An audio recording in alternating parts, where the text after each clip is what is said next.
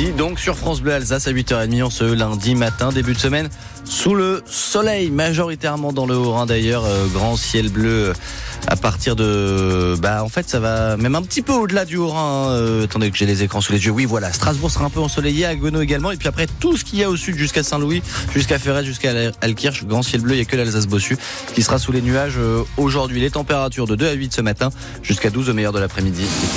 Dans un instant, là c'est l'actualité avec vous Théo Baucher, et à la une le gouvernement qui veut mettre un stop aux lapins posés aux médecins. Phénomène en augmentation ces dernières années et qui est couplé au manque de médecins généralistes. Et donc le gouvernement promet de travailler sur une taxe lapin pour faire payer les fautifs. 27 millions de rendez-vous chaque année sont perdus, soit deux par semaine en moyenne par cabinet. Mais cela peut être beaucoup plus, ce que le docteur Guylaine Kiefer des Grippes du syndicat des médecins libéraux dans le Barin met sur le compte de la négligence. C'est de la négligence, c'est euh, comment dirais-je, un peu de je m'en foutisme, un peu de oh ben j'ai oublié, oh ben non j'ai pas le temps, ben finalement j'ai autre chose à faire. Et je vous assure que c'est très très hum, bizarre quand on rappelle les patients pour leur demander mais vous aviez rendez-vous, vous n'êtes pas venu. Le, côté désinvolte hein, de la réponse. Ah bah oui, j'ai oublié, oh, je suis désolée. Mais je pense que à minima la moitié de la consultation. Je sais qu'au Luxembourg c'est euh, la totalité de la consultation. Bon bah on pourrait commencer par la moitié de la consultation, quitte à augmenter si ça devait pas être suffisamment dissuasif. Je pense que c'est le minimum, c'est que ça revienne au médecin et au cabinet médical qui subit finalement euh, euh, ce, désagrément. Mais avec un peu de pragmatisme, quand je pense qu'on peut y arriver. D'autres y arrivent, il n'y a pas de raison qu'en France on n'y arrive pas. Tout un dossier sur cette taxe lapin est à retrouver dans, sur notre site internet francebleu.fr en page Alsace. Quelques dizaines de foyers du pays de Rossheim participent à une campagne de mesure du radon, un gaz radioactif qui cause des cancers du poumon et qu'on trouve particulièrement en Alsace. On peut s'en débarrasser facilement en aérant son logement, c'est ce que nous conseillait il y a quelques minutes le directeur d'Atmo Grand Est. Un accident impressionnant lors du carnaval de Kiel hier après-midi. Un char en forme de bateau a été touché par un incendie qui aurait pris dans son générateur électrique. Les personnes à bord ont dû sauter pour échapper aux flammes. Bilan au moins six blessés, dont un grièvement brûlé. La cavalcade a été interrompue le temps de l'intervention des secours.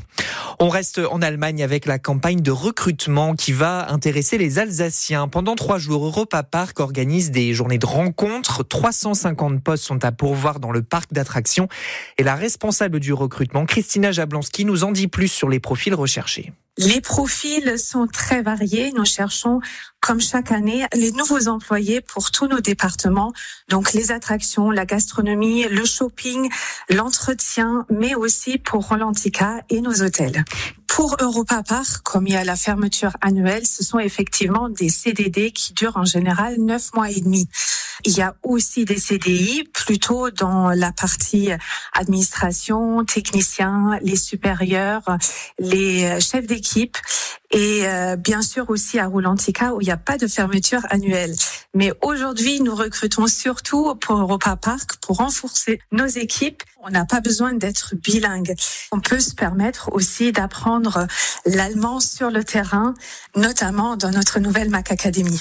Europa Park qui rouvrira le 23 mars prochain. Une cérémonie militaire sera organisée cet après-midi à Colmar pour rendre hommage à l'adjudant mort dans un accident en montagne il y a une semaine. Le ministre de l'Intérieur Gérald Darmanin est attendu place à partir de 16h. Le ministre de l'Agriculture, lui, veut rassurer ce matin. La mise sur pause du plan éco-phyto ne veut pas dire que l'écologie est en pause.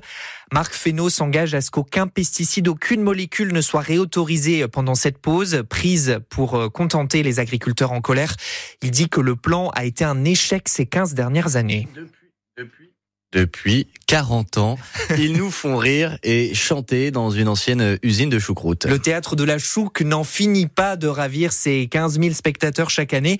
Et c'est Roger Siffer, comédien et humoriste, qui a installé le théâtre au 20 rue Saint-Louis en 1984. Écoutez. Dans les années 70, je me suis dit, euh, Un menuisier a besoin d'une scie, un maçon a besoin d'une truelle et un artiste a besoin d'une scène.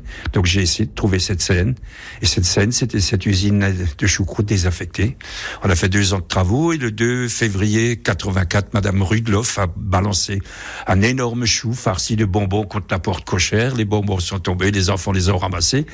On a invité tous les politiques et tous les journalistes. Les artistes aux fenêtres faisaient mm, une espèce de truc chamanique pour transformer une usine en choucroute en théâtre. Le deuxième jour, c'était gratuit, mais il fallait apporter sa chaise et offrir la chaise au théâtre. Alors, il y a des malins qui ont offert des toutes petites chaises. Et le partir du troisième jour, pendant 15 jours, on est allé dans tous les sens. Il y avait du théâtre, du théâtre en allemand, il y avait de la danse classique qui emmenait le public à travers tout le quartier. Faut dire que le tapage nocturne n'était pas aussi violent à l'époque.